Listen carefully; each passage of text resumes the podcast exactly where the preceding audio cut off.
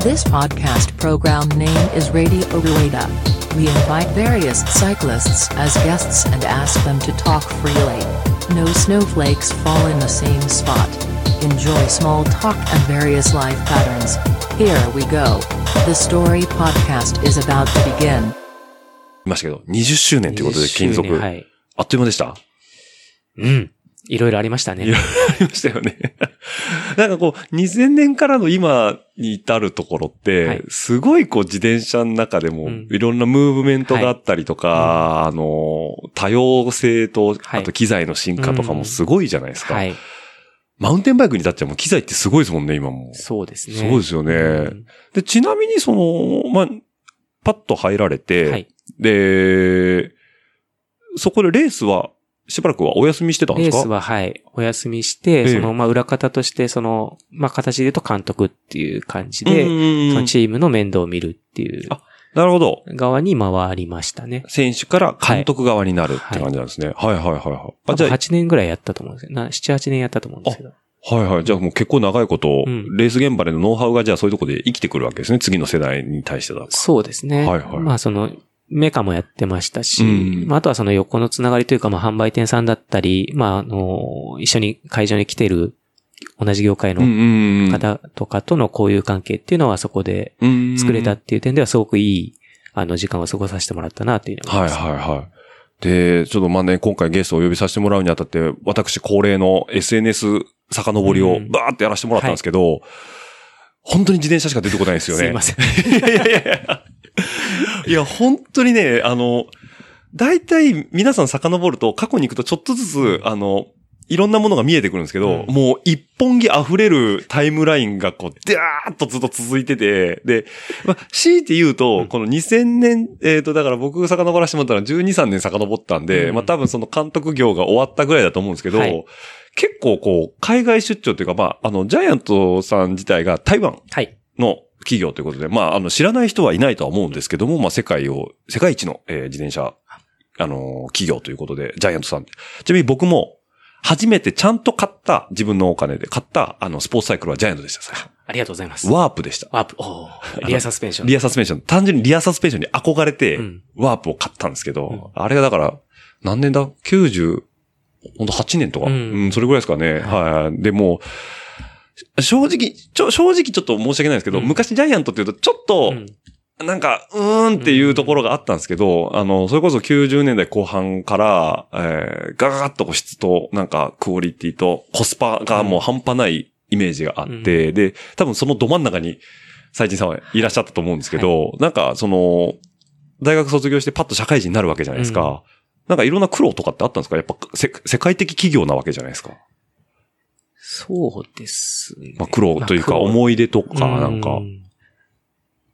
まあ、こんね、その見ていただいてわかりますけど、その自転車どっぷりの人生なんで、まあやっぱり自転車に、あの、関われる仕事っていう観点ではすごく、あの、楽しいですし、はいはいはい。まあ、たの、好きだからこそ、まあ仕事で言うとね、やっぱりその、見たくない部分みたいなのも当然あるんですけど、うんまあ、苦労っていうのは、まあ、細かくはいろいろありますけど、ええまあ、C って言うとあれですかね、その、最近はないんですけど、うやっんぱりその、自転車業界で、やっぱり工場の人とかとのコミュニケーションって、はいはい。飲みが多いんですね。おおなるほど。はいはいはい。で僕、正直そんなにアルコール強い方じゃないんで、あ、そうなんですか、はい。でもなんか僕、いいすんごいビール好きそうなイメージがありまビす。ールール好きですし、ええまあ基本的にはその、飲んだら飲まれろっていう、あの、 なるほど。もったいないんで、はいはいはい はい。なるほど。それはあるんですけど、ええやっぱりその、コミュニケーションが夜はもう飲みなんで、うううんうんそこは、あーあの、、だいぶ 苦労した部分はありますね。やっぱ主語の方が多いんですか、はいあっちは。多いですしおー、まあ、やっぱり歴代その、なんだろう、まあ同じ仕事をこう続けてきた先輩方っていうのは強い、うん部分もありますしうんうんうんうん。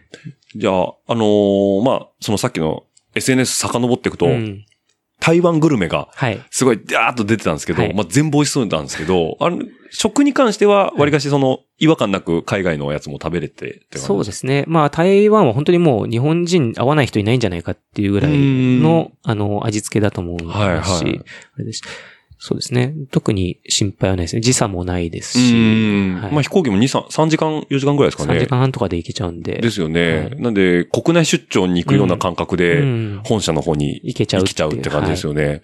結構な頻度で行かれてましたよね、昔そうすると。当時、そうですね。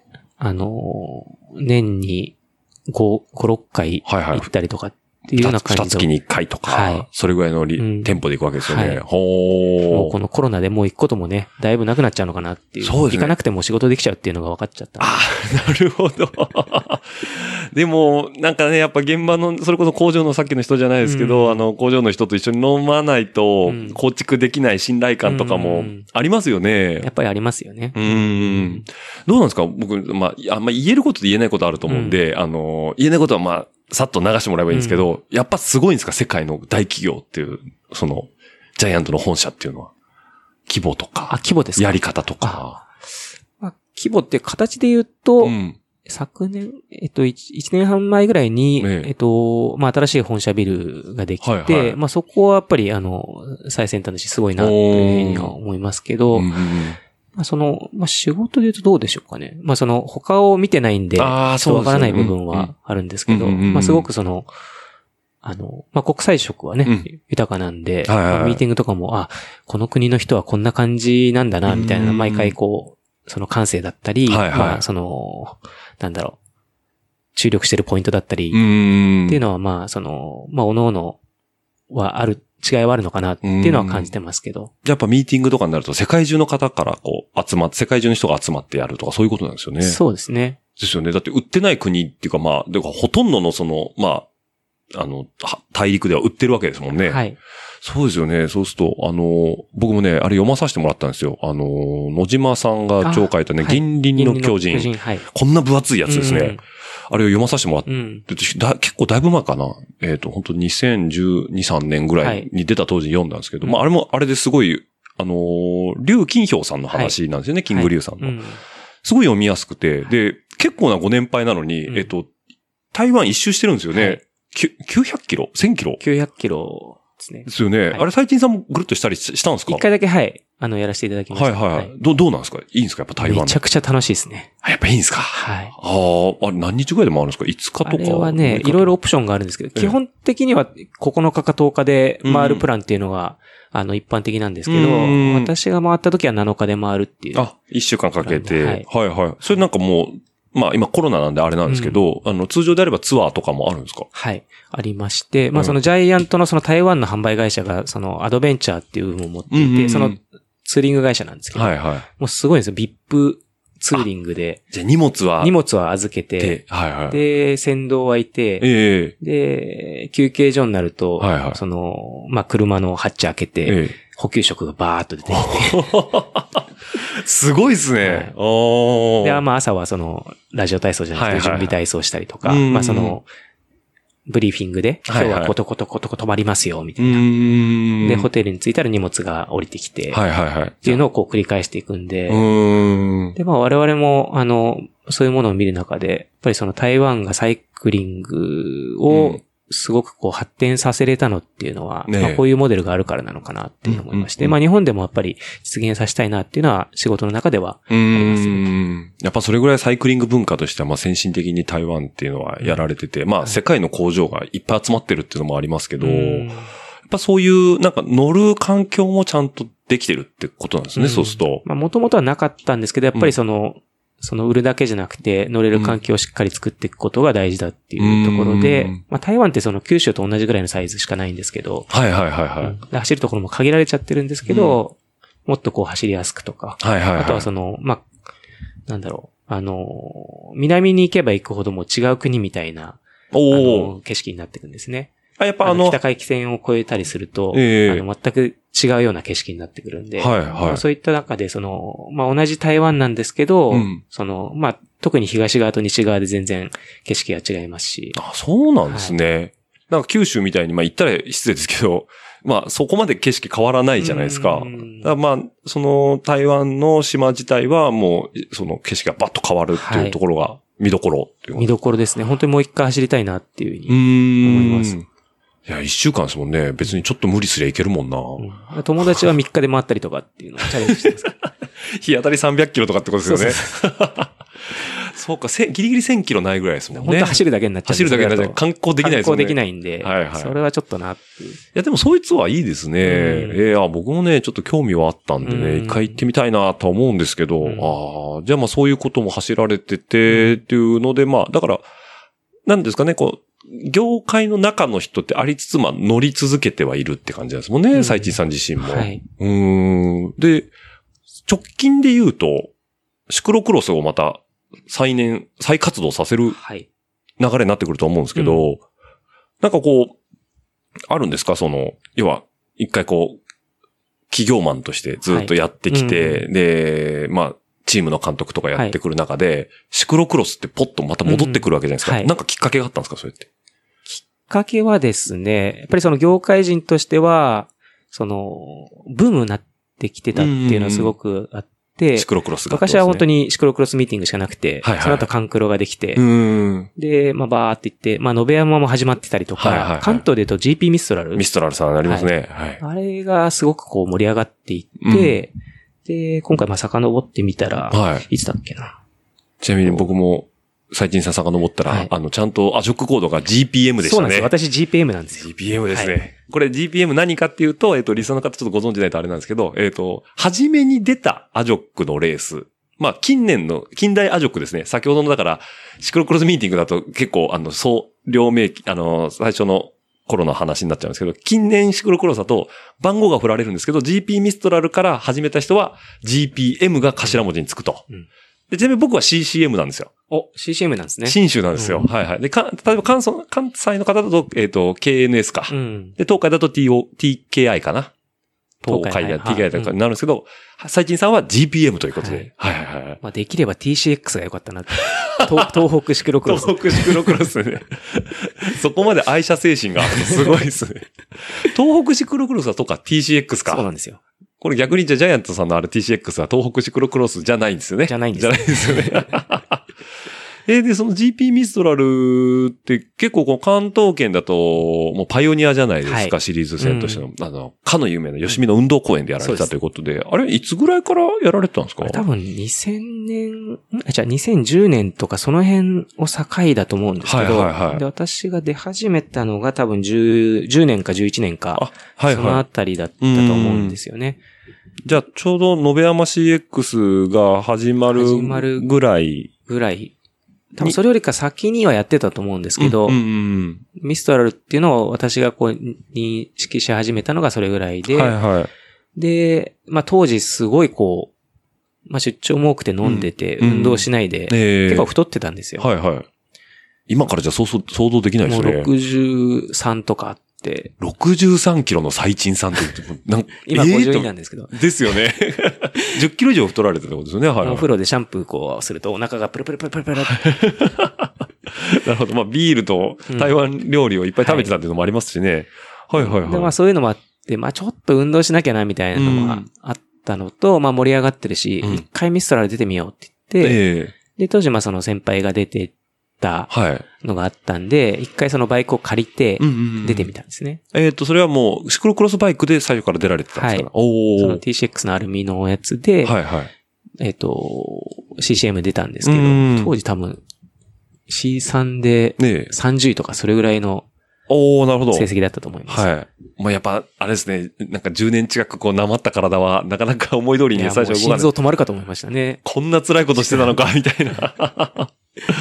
はいはいはいはい。じゃあそこからがまた、そのシクロクロス復活というところにはなってくるんですけど、うんやっぱなんかそれで、うわーしんどいっていうだけじゃなくて、うんやっぱり、面白いっていう風になってきたんですね。そうですね。で、そのきっかけを作ってくれたのが、ええまあその延山に出たいっていうのは一つあったんですけど、うんうんうんあとその同じタイミングで、あのーとある、とあるホイールというか、まあジップのですね、はいはいはい。カーボンチューブラーホイールをおー入手したんです。よ。昔扱ってましたね、ジャイアントさん。というのも、はい。はい。まあ、弊社で扱ってて、ちょうどその代理店をや辞めるときで、うんうんうんまあその在庫を、まあ安く入手したっていうのがあるんですけど。はで、まあシクロクロスやるのに、じゃあこれいいかな、みたいなうん感じで、えっ、と、つけてみたら、はまあびっくりするぐらいい。うん。あれ、ホイール変えるとこんな違うんだ。おー。衝撃を受けてですね。はいはで、まあ、数字に直結したというか。い。機材は正義だったわけですね、そうそう。はいはいまあ、はアルミい。の T6 に、うんその、ホイール変えたら、その、家庭さん、まあ、延山の家庭さんで3位はいはい入はって、で、その次のレースの GP ミストラルで勝ってい。え、ー。上があ、上って、がって。で、その次のレースで家庭2で勝って、家庭1に上がったっおてい、う。じゃあもうそっからはほぼストレートでトントントンと。そうですね。え、それはもうチューブラーになったってことですかその時チューブラーです。チューブラーだったんですね。もうその時チューブラーしかなかったですね。あの、あほとんどの人がチューブラーを使使っっててるましたね。ああ、確かに当時なんかこう、だから、チャレンジとか、まあ、ミシュランとか、あの、デュガスとかまだ来てなかったのかな、あとのりあえずもう、あの、なんだ、グリフォー貼っとけっていう。あ、グリフォー貼っとけはいば、もうどこのコースも行けるっていうやつですね。はいはいはい。そんな時代でしたね。僕もグリフォー貼ってましたね、はい当時。ああ、なるほど。やっぱ、全然違いますよね、ホイール一本でね。うんじゃあ、アルミの TCX に、はいその、ジップのホイールで、一気にスタタタンと、はい。カテマまで登り詰めカテワンまでて上り、詰めて。え、それはもう、だから始めた11年か10、10年か11年にもうカテワンまで一気に帰り咲いちゃったっていうこあとその多分2年後ぐらいあだ二った。年後ぐらいですか初めて、その、初めてというか GP ミストラルに出は、出てみて、はいはい。あ、辛いなとか思いながら、うん。で、次のきっかけが ZIP のホイールをゲットしたあ時あ、はいはい。と、まあ、延山シクロクロスに出てみたいなって思った時で、それは12年ですかね。あ !12 年ですね。はいあの、 9年だ前からですね2年、二年目の延山かな多分そうだとそう思いでますね、はい僕もあの年勝ったんですよ。うん家庭さんを。すごい。よかった。同じカテゴリーじゃなく て、同じカテゴリーで同じ班じゃなくてよかった。なんかすごい、一気に参加者増えた年ですよね、あそれ。うだと思います。ですよねはい。あのー、前年見てた写真と全然違うようなレイアウ トで。ですよね。はいちょうど芝生のところにこう、スタートゴールがあって、うんいきなりアスファルトバーンと登らされてみたいそうなそ感うじですそようねそ。う。はいはいはいはい。あ、そうです。同じ年です。多分僕が行ってたで時の。そうのん時の C さんで勝ったのが渡辺さん、あの、滝沢の渡辺さん滝ですね、沢の渡辺さんはですね。はい、はい、はいあ、と同じ、あの、グループっていうグループか、家でした庭さんだったってことですね。はい、はい、はい。ええあ、そうなんですね。じゃあもう、そうすると家庭はもうすぐ10年なりそうですね。もうあい。と、そうですね。来年ぐらいに10周年で10周年。はい家庭はもう10周年ということで。そろそろマスターズに。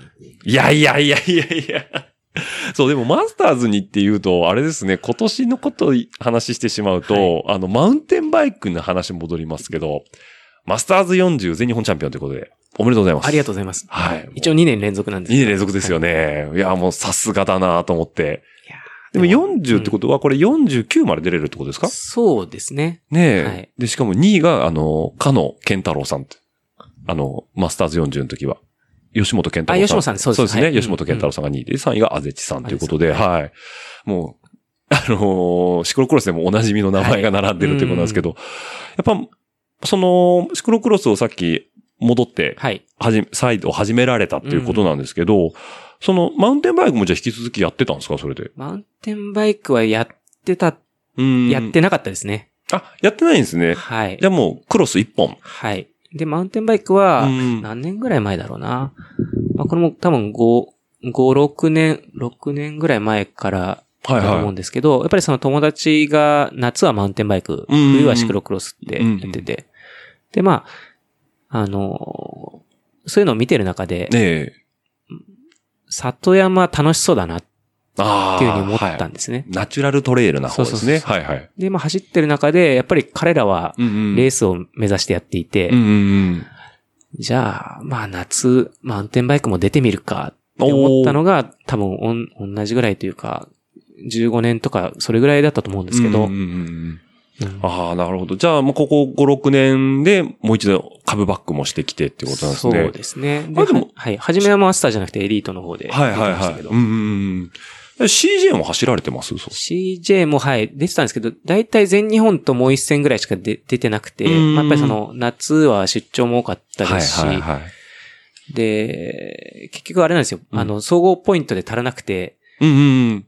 落ちちゃって、あ駅パから始めて、はいはいで、また上がって全日本出て、その年は落ちないんですけど、うんまた翌年落ちちゃうみたいな、なるほど繰り返してたんで、 まあもう、マウンテンバイクいいかなとは思ってたら、当時その竹谷さんがうんマスターズに出てきて、はいはい。で、まだ若くてピチピチの品川さんうんうもんうんマスターズでやり合っていて、はい。あ、品川くん出てんだったらマスターズでもいいかな。っていう。竹谷さんにチャレンジするのもいいかな、みたはいいはない感じうで、ん4年前から、その、まあ、マスターズのこの、年代別というよりも、うんマスターズに出てるメンバーの中で、彼らにチャレンジしたいなっていうのが一つのこう、モチベーションになって、あはいはいはいはい。とはまあ、エリートのレースも見見れるんで、そそのの。そうですよね。うん一度で二度楽しめるというか、うんうんうんトップクラスの走りも見て、自分も同世代の人たちとバチバチやれてっていう。はい。あ、じゃあもう、シクロクロスも、だからさっきの話じゃないですけど、はいそろそろマスターズにって話ですかまあ、そこはね、その自分の目標の置き方というか、だとは思うんでですけすど、ちょっとその来シーズンどうするのかっていうのはまだ、今の段階ではあんまり、あの、考えてないっていうそうか、です夏にやりたいことをまずやろうみたいなことは。そうですよね。はい。ちなみに今年で言うと、まあ、つい先日あの JCX ランキングの方があのはい確定しましたけども、はいえっと、今年は、えー JPN エリートで言えば5位と。あ、その、アンダー抜いたらですね。アンダー抜いたらはいですね。はい。で、えっと、JCX ランキングとしては6位。 6位ということで、はい。全然トップクラスじゃないですか。まあ、うっかりですけどね。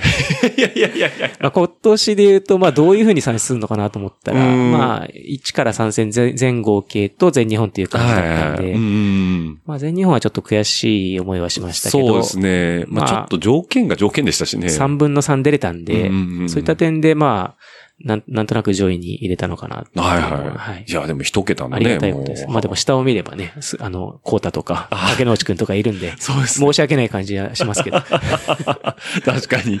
まあ、順位だけ見てしまうとう、んそうなってきてしまいますけどね。まあただありががたく数字の方は。そうですね。いいたただだいいててということで、はい、まあ、だから、そう、そう思うとすごいですよね。やっぱり、だから、もともと自転車に乗るセンスというか、フィジカルというかう、ん扱うテクニックっていうのは、やっぱ、ちょっと群を抜いてるものがあるのかなって僕はおか勝手に思うんですけど、言ったらその最人さんってパワー系ではないじゃないですか。はい貧あの脚です。いやいや、貧脚ではないと思いますけど。 いや、僕一緒にあの、新城走った時に2コーナーで、いや、試験超えたの4コーナーぐらいかな。はいで、横、最近にパッてパスされたことはあるんですけど、い、や、ついていけねえなっていう。 平地で。まあ、トップクラスをねうん、日本のトップクラス見てしまえば当然、あの、はい上には上がいらっしゃるんではあいれだと思うんですけど、その、最近さん自身のその CX のはい楽しみ方っうんていうと、うん。はい。まあ、どういう観点で楽しまれる要はいろんな人、うんまあ、単純に数字を追い求めてる人もいれば、うんはい。その、まあ、えー乗り、乗るコツだったりとか、はいテクニックを楽しんでる方も当然いらっしゃいますし、うんうん会場の雰囲気を楽しんでる方もいるとうんと思うんですけど、最近さん的はい。 CX の楽しみ方っていうとなんかあるんですかね、そうですね。その、なん何個かあるんですけど、うんやっぱり今言われていたように、まあクロス CX だけじゃなくて、まあ基本的にまあレースの会場が好きで、うんうんまあマウンテンバイクもそうなんですけど、やっぱりそのいろんな人と話せたりとか、はいはいはい。まあ見るのも好きですし、うんうんまあ当然その競うのも好きですしっていうのがあって、うんで、あともう一つ挙げるのは、まあ CX もマウンテンバイクも、今、すごい、あの、素敵な写真を撮ってくれるフォトグラファーさんがすごくいらっしゃって、そうですね。で、今いいいい時代ですよね。いい時代ですね。 SNS で上げてくすぐれ上げていただけるっていうのて、で、で。タグ付 けね、職人の方がタグ付けてくれて、そう。職人がいますからね。通知がボンボン来ますからね。平日の昼間にバンバン タグ付けてくれるみたいなは。いはいはい。まあ、あれは一つ楽しみなのかなっていうのはありますうし、んあとまあ、競技的な特性で言うと、やっぱりその、マウンテンバイクはどうしても、その、やっぱり足の力がないと、うんうん例えば、富士見とかで言うと、上りでついていけないんですよね。ああ、そうですねまあ、。それはもうロードもそうだと思うんですけど、シクロクロスは、なんだろうな、すごく上るコース以外で言うと、うんまあ、そこがこうカバーできるっていうんうんううん点と、あとはその、レースの展開で、なんでしょうかね、自分の力をこう小出しにしながら勝勝負ができるっていう部分が、すごくこう魅了される要素なのかなと。うんうんうんで機材的にもすごくローテクじゃないですか。そうですねサスペンションもついてないですし、タイヤも細いんで、うん。うんだからちょっと変えたことがどう変化するのかみたいなことを感じ取って、その、自分のアクションにつなげられると結果も出るってっていう点、で、すごく、なんでしょうかね。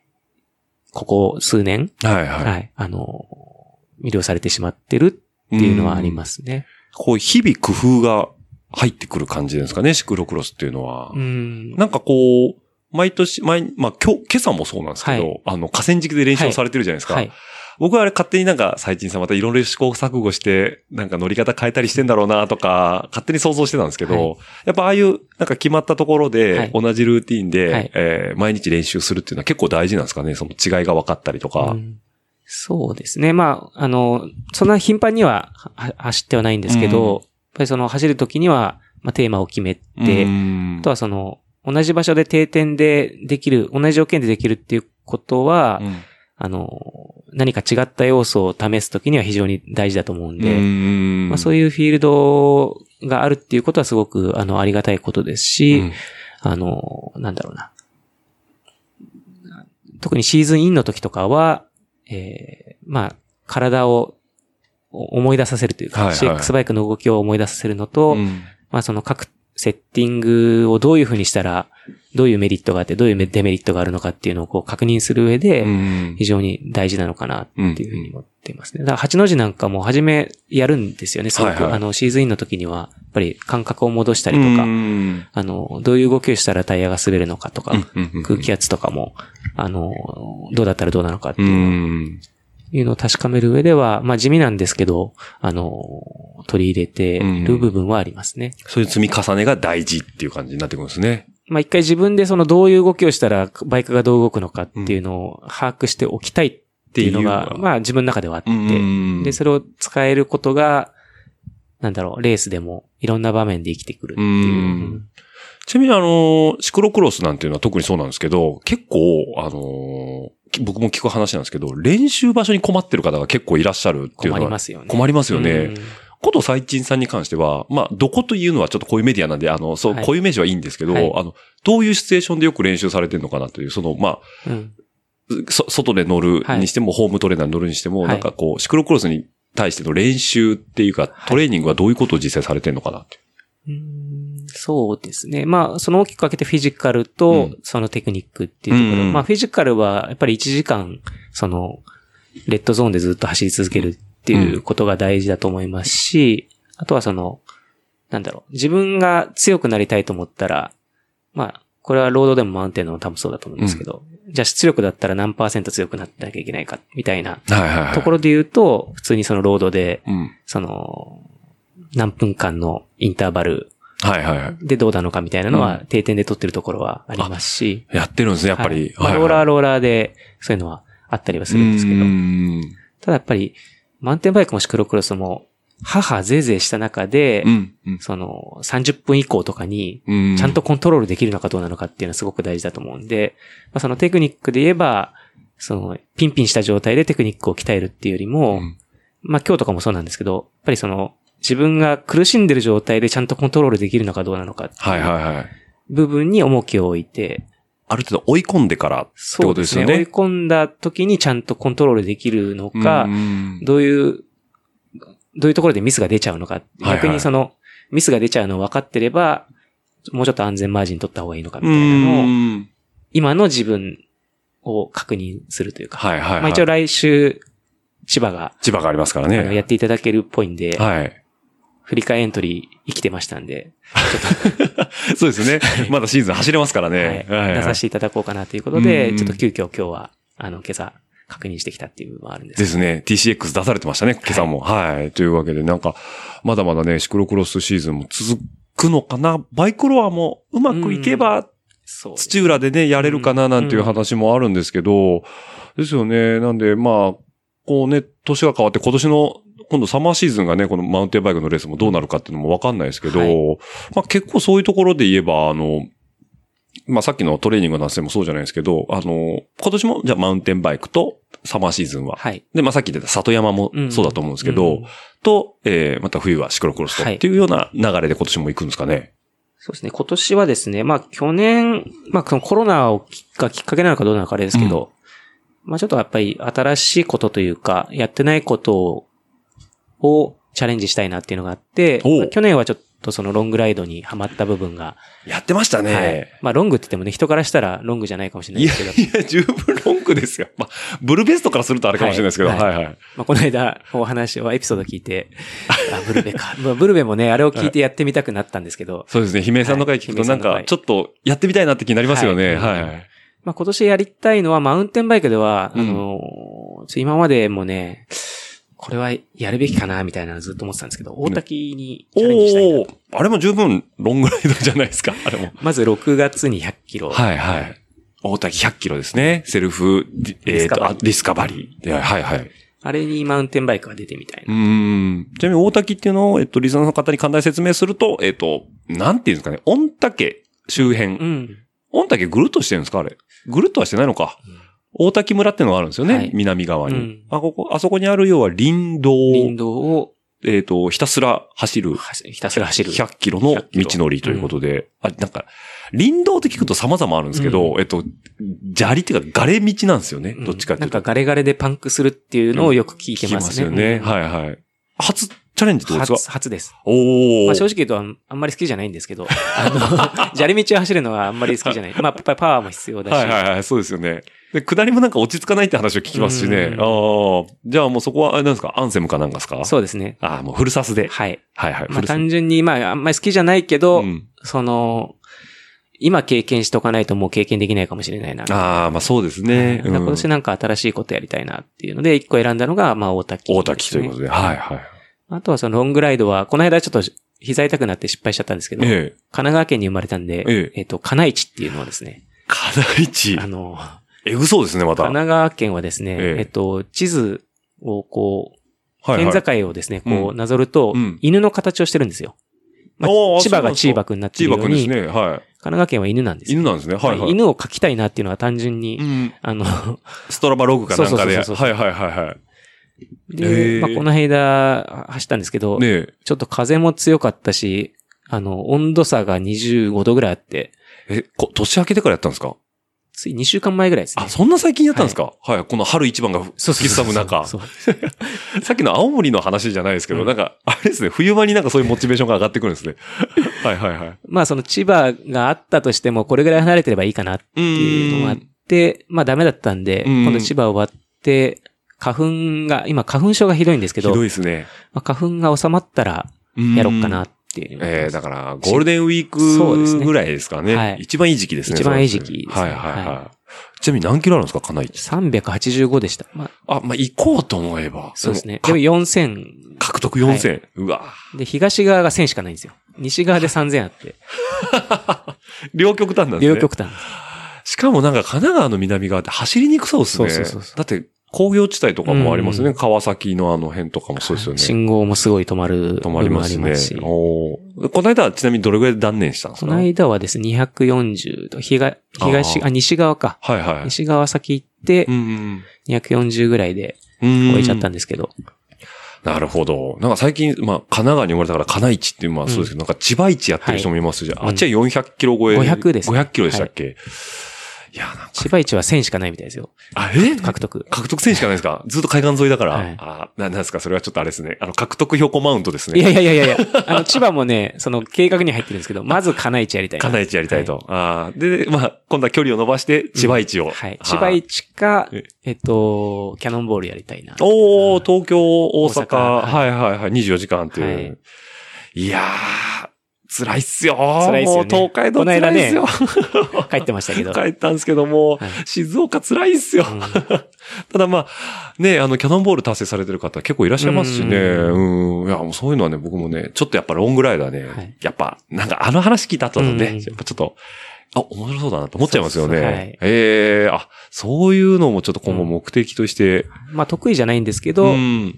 まあでもあれですよね。まあこれの話に限らず、まねあえ最近やっぱりその SNS とか、はい。まああの他のサイクリストの方がやっていて面白そうだなって思うコンテンツっていうのがすごくあるんで、うん、うん。まあ日々のそのなんだろう、あのパン屋さんの情報だったりとか、はいはいはいはい。まあそういうのもあるんですけど、うん。まあすごくいい時代に生きてますし、あのー、まあ新しくチャレンジしたいことが出てきたら、うんあのー、いろいろ経験したいなと。そいうふうには思ってますねうん。なんかそういうモチベーションの最賃さんのあり方ってすごいなって、やっぱ、思いますね。うなんかやっぱこう、どんどんこう仕事と趣味とっていうと、だんだん二分してきて、うんで、やっぱりいいリザルト出したいと、ある、ああり余った時間は全て練習に当て込んじゃうとかっていう方も、まあ中にはいらっしゃるし、自分もどどっちかというとそっち側ではあったんですけど、うんなんかやっぱこう、いろんな情報を絶えず外からうん入れて、で、自分でも引っかか、アンテナにかかったものはやってみようっていうう、んそのモチベーションは、いや、すごいなと思いますね、やっぱり。自分もやっぱりこう2、3年前ぐらいまでは本当にもうんう、シクロクロスで成績を出すために、うーん。あの、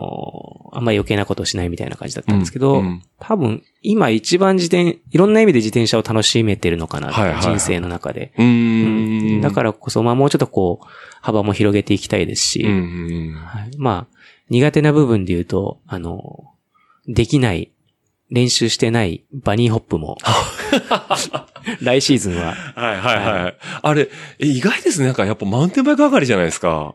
結構、ま、これ勝手な僕はいのステレオイメージなんですけど、マウンテンバイク乗っててレースやってる人、はい結構みんなできると思ってたんですけど、はい、最近さそうでもないですかバニーホップ。縦はダメですね。ああ、横はいいんだ ね。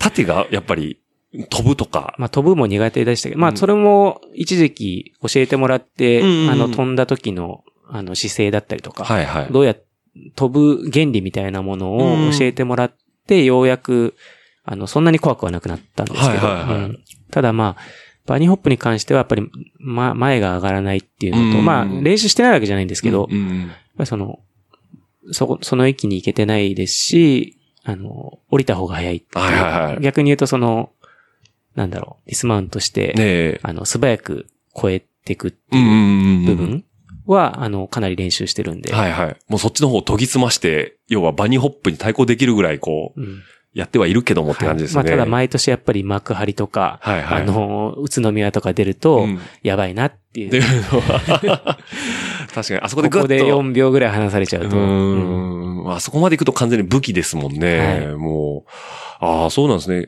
結構その、まあ、バニーホップに取り組むっていうのもそうなんですけど、うん海外のレースとかもそうなんですかやっぱバニーホップで走ってる方って多いんですか特に台湾、台湾のレースでしたっけあの、なあのいつもシーズン初めぐらいに海中国ですね。中国でしたっけ、なんか何回か行かれてましたよはいね。ここ3年行かしてもらってるんですけど、中国で、えっ、と、UCI のレースが。なあれえっと何入ってるもんでしたっけあれ。えっとですね、えっ、と、なんだっけ、な、なんかありましたよね。戦北ですね。そう戦仙北北グループっていうのがやってて。あはいはいはいはい。あれも完全に UCI レースですもんね。はい。で、中国って、その、シクロクロスの市場が全くないんですけど、あ、そうなんですか、はいまあ、スポーツ施設をこはいはう、い作る企企。業さんが、まあ、その、そこに取り組みたいというはこいはとで、シクロクロスと BMX を、あの、2週間秋ぐらいでええ UCI を、あの、あつけてですね、誘誘致致してやってる大会があって、ええそれにまあ、小坂選手とかがずっと出てて、うんうんうんあとスネルの諏訪さんとかが出てるのを見てて、あ、なんか、そ、それもなんかこう、夏に新しいことチャレンジしたいなっていうふうに思って、うんうんまあ、姿さんとか、その、諏訪さんに相談したら、い、や、出れんじゃない手あげれば、みたいな。あ、そんな感じだったんですね。はいはいはい。基本的にはセレクションがあるんですけど、そうんうんの、あの、プロフィールを送って、はいまあ、ランキングとかを見た中で、うんあ、でも、最賃さんのリザルトだったら全然生きちえゃっいとまですよすね。ね、第一次、第二次選考でダメで、あ、そうなんですか最後に余った枠で、はいはいまあ基本的にはやっぱり強い選手を呼びたいんで、彼らはうんう。んうん外人用に取っとくんですけど、はいはい。まあその時期の中国、まあやっぱり中国っていうんで、うんあんまり海外から人が取れないと。で、あー最後余ったところで結構日本人に、あーあの、回ってきてる部分はあるのかな。まあこれは、あの、私の仮説ですけど。ななるほど。はいうんあで、第三次選考、はい要は、すすギリギリでこう、エはいントリーリストにはい入れた。レ一ジス昨トに年とかは割と第一次とかでもらえたのかもしれないですけど。はいはいはい。で実際に僕あれ YouTube で配信見てたんですけど、うんすごいしっかりしたコそうですースで、うんそれはだから仙北グループさんっていうところが、もうバシッとこうコースも整備して、そうですね。だから当然シクロクロスに対する、まあ勇者呼んでますかうらん知見もあって、やられてるってことなんですよね。い、や、あれすごいなと思って。お客さんもすごい来てくれて、ですよね。うん大盛り上が大りですよ盛ね。り上がりですね。あ、でもし中国ってシクロクロス文化ってそんなにまだいやなこないんですよね。台湾もないんですけど、え、台湾もなやっいんでぱすりか暑い国じゃないですか。あ、暑いですね。年がら年中暑いですよね。はいはい。あ、そっか、冬のスポーツだから、あまりイメージが。オフトレっていう感覚がないんですよね。あ、な年がら年中シーズンなんですね、はあっちは。ええあそうなんですね。でも、サイクリスト人口って多いですよね、多分。多いでですね。多いですよね。特に台湾なんていうのは。台湾はもうすごいです。すごまいあ中国もやっぱり多いですよ。はいはいはい。大体僕だってインスタグラムに勝手に流れてくる、うあの、アジア系美女サイクリスト大体台湾人ですよね。台湾か韓国です韓ね。国ですよね。 そう。これ加工してないのみたい な。出てきますけど。ああ、やっぱそう、人口多いですよね。そう思うと。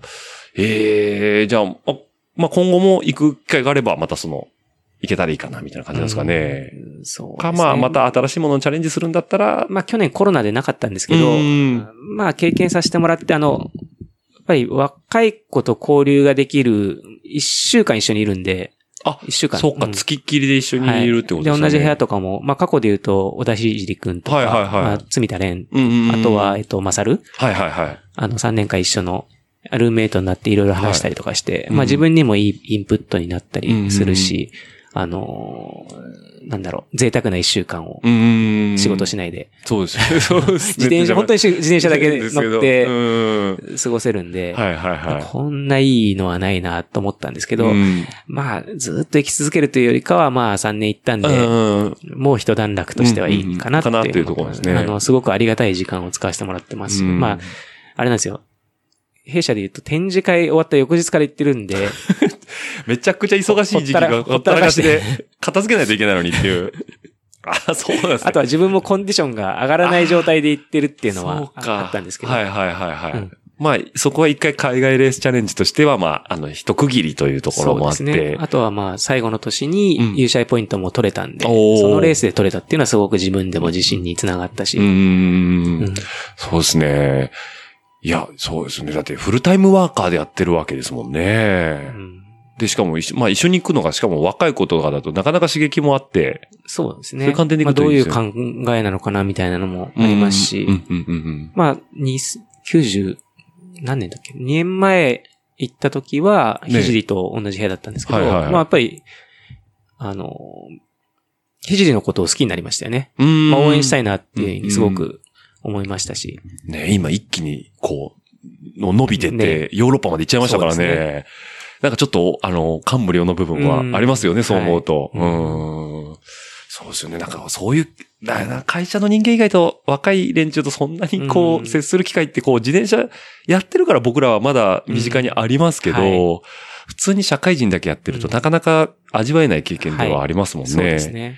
だしなんかそういう合宿感っていいですね。うん。なんか、うんないな、最近そういうの。 なんか。ないですよね。こないの年になるともうよりなくなると思うんで。そうなんですよね。なんで、まあ、それこそ、その、コロナでね、遠征もなくなっちゃえば、なんか昔は遠征先のホテル行ったら、ね、同じレース来てた人がいて、あ、どうもなんて言ってね、お酒飲んだりとかもできたかもしれないですけど、いやー、そう思うと、なんか昔のスタンダードが今はそうじゃないっていうのそうはじゃ、ないっていうね。出てきますよね。あ、そういうことですか。じゃあ、まあ今後ね、またそういうちょっと新しい部分にも最近さんチャレンジしていくということなんですけども、はい。なんか、あります他に、他ですかえートピックスで。もうバニーホップ行っちゃったしね。なんかこれ気になるなとか。そうです。もう大体話しちゃいましたかね大。体話だよね。 じゃあ、あのーまあちょっとここからね、終盤、あのー最後の方のトピックス入っていくんですけども、はいなんかこう、趣味とかうんやられたりとかしてます、最近。他、まあ自転車どっぷりではあると思うんですけど。そうですね。最近はまあ本当に趣味のレベルまで行ってないんですけど、ねえまあそのテレワークの時にそうのんコーヒーをいろいろ、おうあのー、なんだろう、買ってみて、はいはいはいはい。まあ初めは部長コーヒーをもう大量買いして、うん同じ味ずずっと飲んでたんですけどうん、うんまあその後、まあ、あのー、他のものを試したりとか、はいはい。あと、ちょっとそれるんですけど、ねえあのー、コーヒー飲みすぎて、ええ。あの、どっちかというと、あれなんですよ、カフェイン中毒っぽくなっちゃってたんですよ。落ち着かなくなっちゃうんですかコーヒー飲まないと。えっと、というのはですね、とレース前に、えあの、カフェイン立ちっていうのをしていて、え。はいはなんか一週間経っい。立つんですね。はい。て、当日に飲むと、ええカフェインがすごく効いてうんう、ん体が、あの、覚醒されて、えあの、すごくいいいいっていうねパフォーマンスができる。で、これまあ友達から聞いて、うんうこんこ3年ぐらい取り入れてるんですえ。けど、はいはその、辞めた日とその翌日、ええまあ、例えば火曜日からカフェイン立ちをすると、はいはいはいもうカースイってもう頭が痛くてしょうがなくて、い。あ、カフェインがなくなっ亡くなったことで、で、うん頭痛がするんですかそうです。おうおうおうで、それ調べたらやっぱりそのカフェイン取りすぎてる、はいはい。飲みすぎてるって、うん1日5杯とか6杯とか飲んでたんで、はいはい。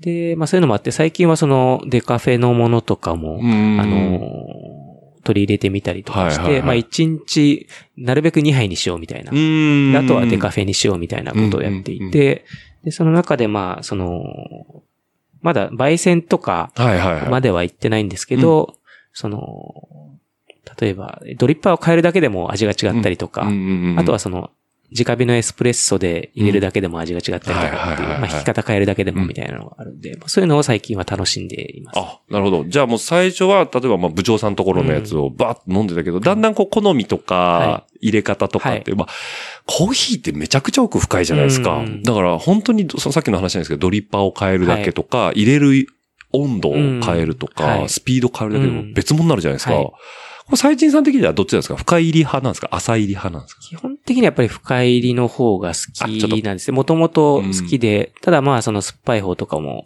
あの、の、トライしながら、はいはいはいうんはだからそこがこう、選べるとより楽しいんじゃないかな、い。みたいうんな、その、選択肢としそうて、そうそう。で、入れ方も、じゃあ、ハンドドリップやったり、はいそのさっきの直火エスプレスやったり、エアロプレスとかもやったり。エアロプレスはやってなやってないくですて、ねまあ昔ちょっと苦手だった印象があるんで、 まだそこは取り入れてないんですけうど、ーん。今は、あの、まだついてないですけど、あねの、ペーパードリップじゃなくて、まあ、ステンレスメッシュっていうあか、あ、はいはいはい。そっちの方が、まあ、その油が出るっていうところうで、まあ、そっちをこう試してみたりとかしようかなっていうには。おーこれちなみに個人的な、はいあの、ちょっとし、興味で聞くんですけど、あの、何使われてますドリッパーっていうか、この、あの、えっとな、ドリッパーですド。リッパドリッパーは、えっと、カリタとハリをー。あ、はいはいはい。はいもう定番定の番の三角形のやつであすの、ね。あとは塩水のやはつ。いはいはいで塩水のやつを取り入れたら、あ、味ってこんな違うんだ、みたいうな。ーん、やっぱそうですよね。あとは、あの、エスプレッソは、なんだっけ、えっと、ヒゲの、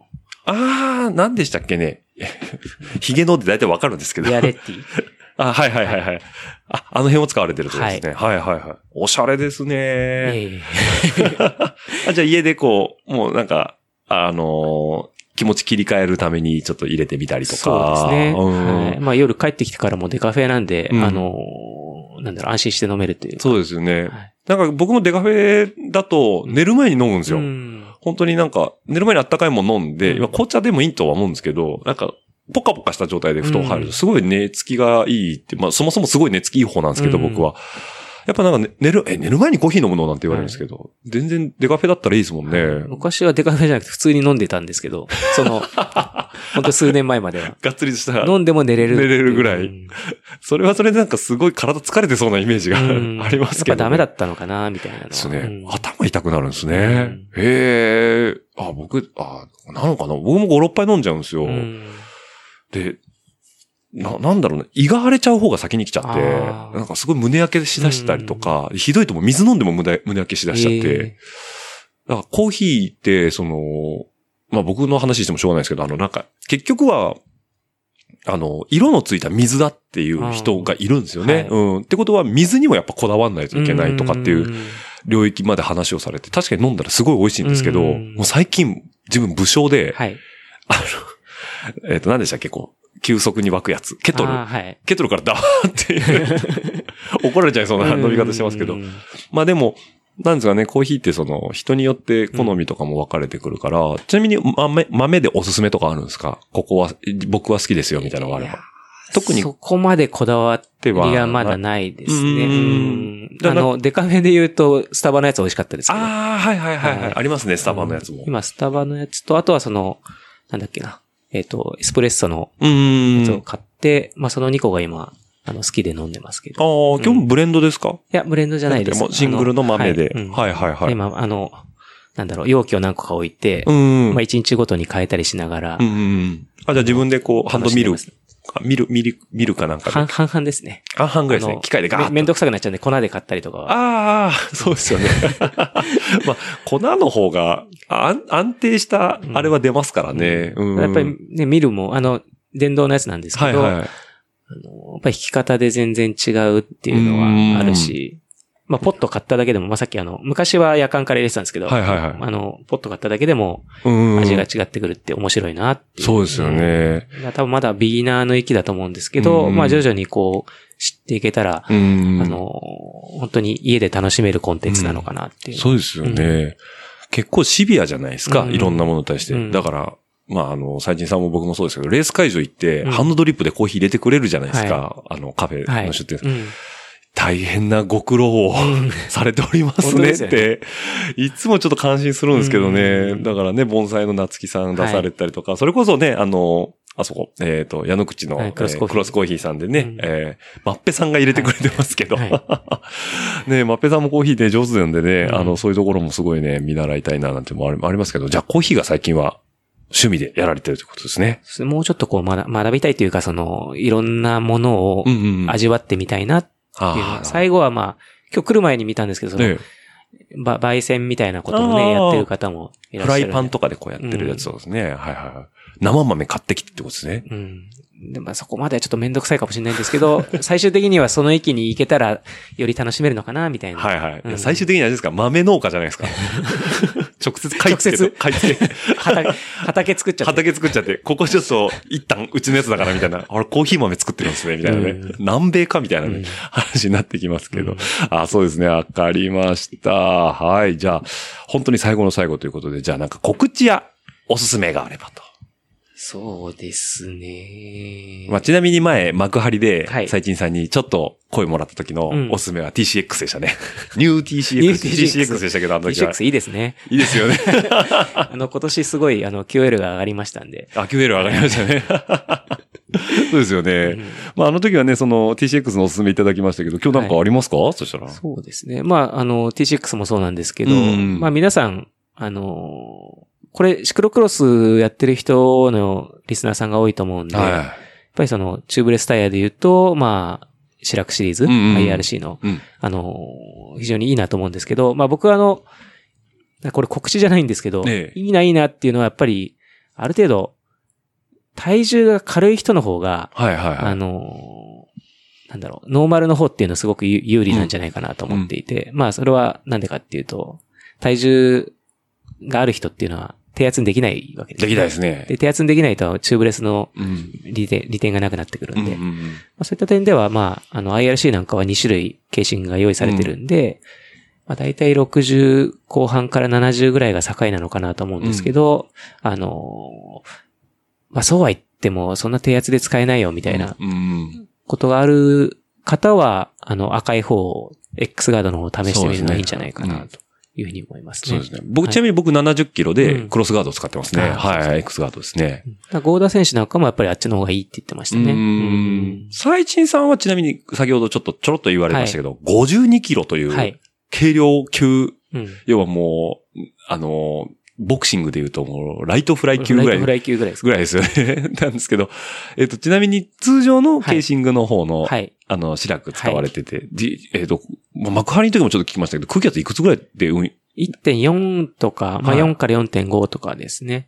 をまず基準にして、そうですね。あとコースに合わせてこう、はい変えていくって感じですよね。あの、砂が多いとこ、まあ今週末とかも多分すごく下げるか、あ来週末かうん来週末ですね。下げるかもしれないですけど、お台場とかでは1.05とか1.1とかまで下げたりとかっていうのはありますね。すごいっすね。そこはそのメリットとデメリットを、はいはい。あの、感情してといううか。ん。なんか僕らの体重側から、大型の方からすると、もうそんだけ圧下げちゃうと、うん要はよれるちゃうんですよね、うんサイドが。もうこれも、物理的な話なんでいどうしようもないんですけど、うんタイヤがどうこうっていうわけじゃないですけど、その辺はなんかこう、スキルでカバーっていう感じなんですか、ん結構な速度でコーナー入っていくじゃないですか。はい。だからまあそういうスキルという言葉なのかあれですけど、うんどうやったらどう寄れるのかが分かっていれば、うん寄れさせないように、ああ、なるほど。その、入るっていうか、入るはいはい大きく回るとか、倒さないとか、うん。その、圧をかけないとか。アジャストしていくって感じなんですね。そこを分かる上で、その、まあ、定点で練習するっていうのはすごく大事なのかなっていう。はいはいはいはいうん同じ環境で、うん。あの、コンマ1変えたらどういう変化をするのかとか。うん、うんうんうん。だからまあ、X ガードも試してみたんですけど、僕はちょっともうか硬すぎちゃって、ああ、なるほど、うん思い通りにはちょっといかないかなと。なんか、うん、利点が活かせない。まあ、1.2とかで使ったとしても、うん、うんたわんでくれないですもんね、逆に。そうですね。はいはい。全体的な硬さの方が、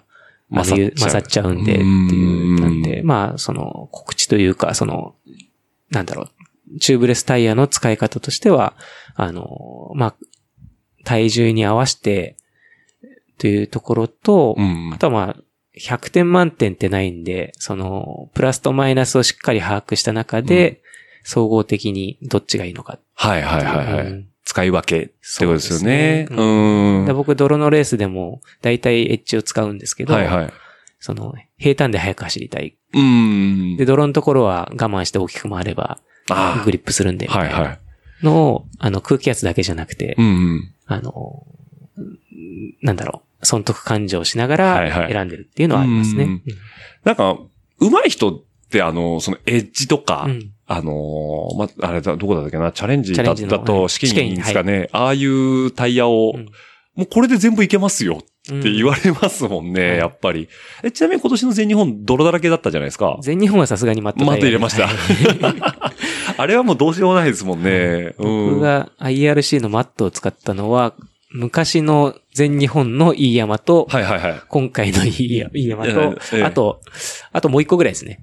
それぐらいしか使ったことないですね。あー前回のいい山、ああ、そっか。うんあ、だから、一番最初にやった、えっ、と、全日本のいい山の時でしたね。 16年とかだと思うんですけど、あの時も裏山ドロドロでしたね、そういえもう、ば。はい。まあ、今年が100とすると、70ぐらいのうん、泥、泥だったんですけど、まあ、ひどかった。ひどかったですね。はいそれでも僕も歩いてた覚えあるんで。でもあの時めちゃくちゃリザルト良かったですよあのね。時9位で、ですよね。はもうゴールして涙出ちゃいま した。感動して。感動 して、一桁っていう感じで一すよね。桁でいい試は合ポイント取れいて、でああ全日本でまず完走するっていうのが夢だったんで、そうですよねその時。こう、オフロードスポーツの、あのー無慈悲なところはうん足切りがありますからね。はいええだから感動しますよね、それは。やっぱり当時で言うと竹之内選手がいる状態うんで、うん。完走できるかどうかみたいな。はいはいはい。あ、ちなみに、スゴー、スゴーも、そスゴーはマイナス2か3。はいはいマイナスラップかな。あれは、あれでも最初序盤とんでもない位置序走ってま盤を僕4位走ってましすですよね。 た。あの、奇跡の、奇跡の。 泥がつまらないはいはい。 G 社の TCX。そうですよね。じいちゃんの TCX で。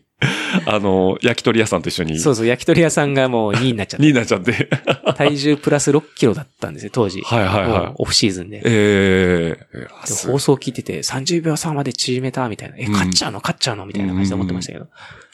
いや、僕はあれ、2周で終わりましたから。ひどかったですよね。ひどかったです。すぐ詰まって、うん。普通足切り食らう前うに、ん降ろされるじゃないですか。うん足切り、あ、あ、違う違う、あの、ラップされる前に切られるじゃないですか。うんはい僕、ラップされましたからね。レース中に。ああれ、優に抜かれたと思 って。あまりにも遅すあまぎりにて、も遅すぎて。亀さんすぎて。そうなんですよ。まあ、そうですね。泥を指で書いてたら全然先に進めなかったんで、あれは。う。うんんはいまあ、後にも先にもマットは、そうですね。なかなそうでかすねね、あの、あんまりないんですけど、まあ、いうんいい一セット持っておくと。といざっていう時に。は。い。まあ、今回も、その六に16年で使ったタイヤそのまま置いといて、ええ。それをもう一回使っ、おおぐだらいいぶ寝かしましたね。 はい。室内保管で。室内保管で。まあ、硬くてもいいかな、みたういな。ーん。まあ、あの、泥抜けが良ければですからね。はいうんエッジが立ってて。ううんん。だから仕事はしてくれるだろうっていうところだとは思うんですけど。ああ、じゃあおすすめは、えー、白くエッジの運用の仕方ということ そでう。そうですね。ええまあ、チューブレスを活用するなら軽い方がいいですよっていう感じもあるんですね。うん一部としては、そうですねはいうん使い方としては。はいあと、まあ、もう一個だけちょっと、えあの、あるとすると去年使ったものの中で言うと、えねえ。あの、まあ、シクロクロスやる中で、まあ、ずっと夢だったのが、あの、やっぱり、ワンピースですよね。あ、ワンピースですレねー。スキット。はい。はいはいはい。これを、まあ、さっきお話ししてた、あの、C1 に上がったあたりから、ええその、社内チームでこう作ったりとかしたんですけど、うんうんまあ、今着てるのが、あの、チャンピオンシステムさんのやつで、うん。で、今年一個導入したのが、あの、APEX っていう、ほう。あの、まあ、最上級クラスの、あの、ウェアなんですけど、チャンピオンシステムさんのの APEX シリーズ Apex シリーズって、シリーズってはいはい。もうね、すんごい着心地が良くて、はいはいはい。で、僕、基本的に寒がりなんですうんうんうよ。ん寒がりで暑がりなんですけど、はいはい。あの、冬苦手なんですけど、ええまあ、皮下脂肪が全くなさそうですから ね。はいはい。で、まあ夏用しか作らなかったんですね。うんはいはい。で、半袖しか持ってなかったんですけど、ええあまりの着心地の良さに、え今年、その、JCX3 戦しかなかった大会全部はで、半袖着て出てるっていうえ。。ええ あ、そうなんですか、はいあまりにも着心地が良すぎて。はい。まあ、第一戦、第二戦は暑かったんですけど。ああ、まあそうですね。牧野はね、正直そんな暑くなかったんですけど、うんまあインナー着て、それでも、本当着心地とエアロ感がすごく良かったので、はいあこれはまあ、あのー来シーズンは長袖もちゃんと作って、うー。うんえ、エイペックスシリーズって、あ、でも、それは去年ぐらいからあったモデルですかもうありますね。あーあの、ツールで買ったホチャルとかも着ているはいはいはシリーズ。うんらしいんですけどううんあ、もうそれぐらいフィット感びも。っくりしました。伸び、伸びるし、ええもう本当にストレスが全くない感じで。じゃあもう、さもこう、裸で走ってるかのようなそうそうそうスキン感ですそね。うはい。へえ大げさに言うと本当に裸みたいな。裸で裸みたいな。着てるの裸じゃないんですけど。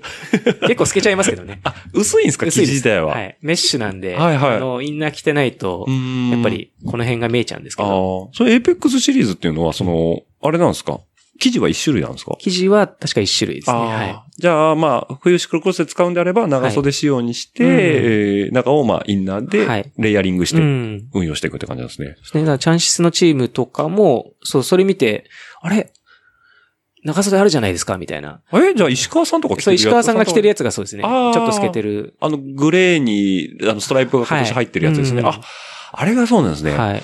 い、や、うちもね、ちょっとジャージ新調しようかなと思ってたんでね、それいいっすね。はいうーん。来シーーズンはそれが着れるんで、ちょっと楽しみだなっていう。あ、いいっすね。い長袖で。うんしかも、チャンシーさん今、納期早いですからね。早いですからうーん。うちももうね、作って4、5年経つんですよ。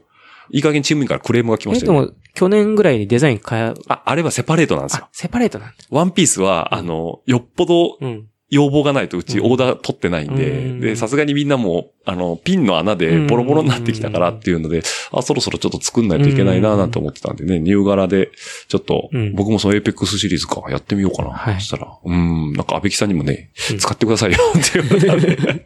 ああ、そう、そういう話を聞くとちょっとテンション上がります千ね。葉に持ってきてくれるといいですね。あ、そうですね。なんならでも試着したいですね、試そ着こしたでいね。ですようねん。多分でも出すんじゃないですかね。ななんか聞いてますけどね。なんかコーヒー、クロスコーヒーも出るんじゃないかみたいあな。あ、うんえ、じゃあ、またあの、あれですか、武蔵小杉のあの方はコーヒー入れるんですか ね。あの方はどうでしょうね。ちどょうでしょうねっ。と聞いてみますか。そうですね。この後ね。